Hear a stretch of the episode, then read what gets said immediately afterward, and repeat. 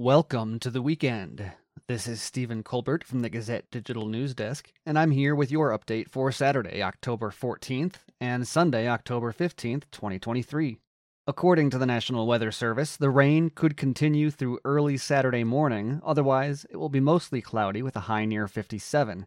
Saturday night will be mostly cloudy with a low around 43. Sunday will be partly sunny with a high near 54, cooling to a low around 39 Sunday night. Matthew 25's Cultivate Hope Corner Store in Cedar Rapids receives $300,000 grant.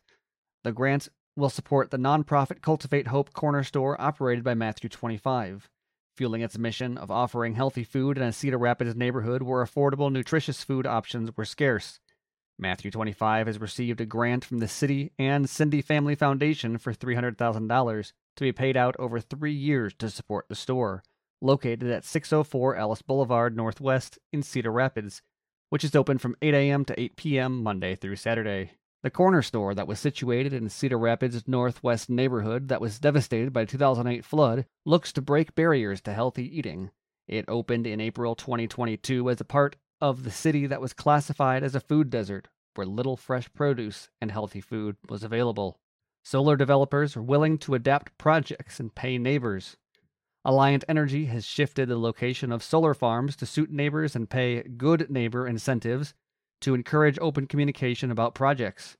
But the utility that's in the midst of installing 400 megawatts of solar in Iowa also has found some Iowa counties with ordinances that have no room for solar development, even with voluntary easements.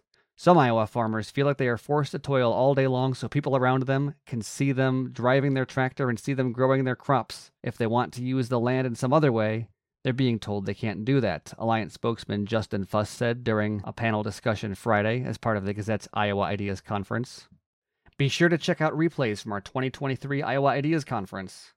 On Thursday and Friday last week, the Gazette hosted our annual Iowa Ideas Virtual Conference.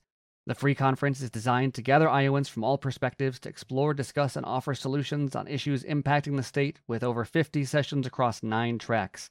Every panel was recorded and will become available in the coming days on iowaideas.com slash replays.